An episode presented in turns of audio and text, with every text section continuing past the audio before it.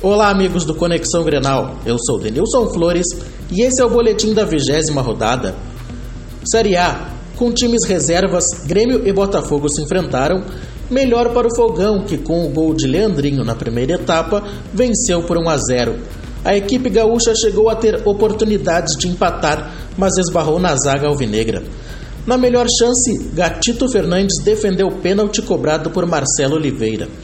No domingo, às 11 horas, o tricolor recebe o Atlético Paranaense na Arena. Série B. O Inter recebeu Londrina e venceu por 3 a 1.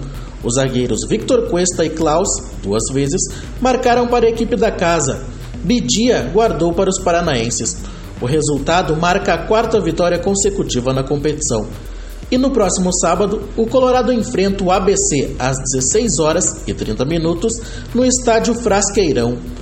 Para o Conexão Grenal, Denilson Flores.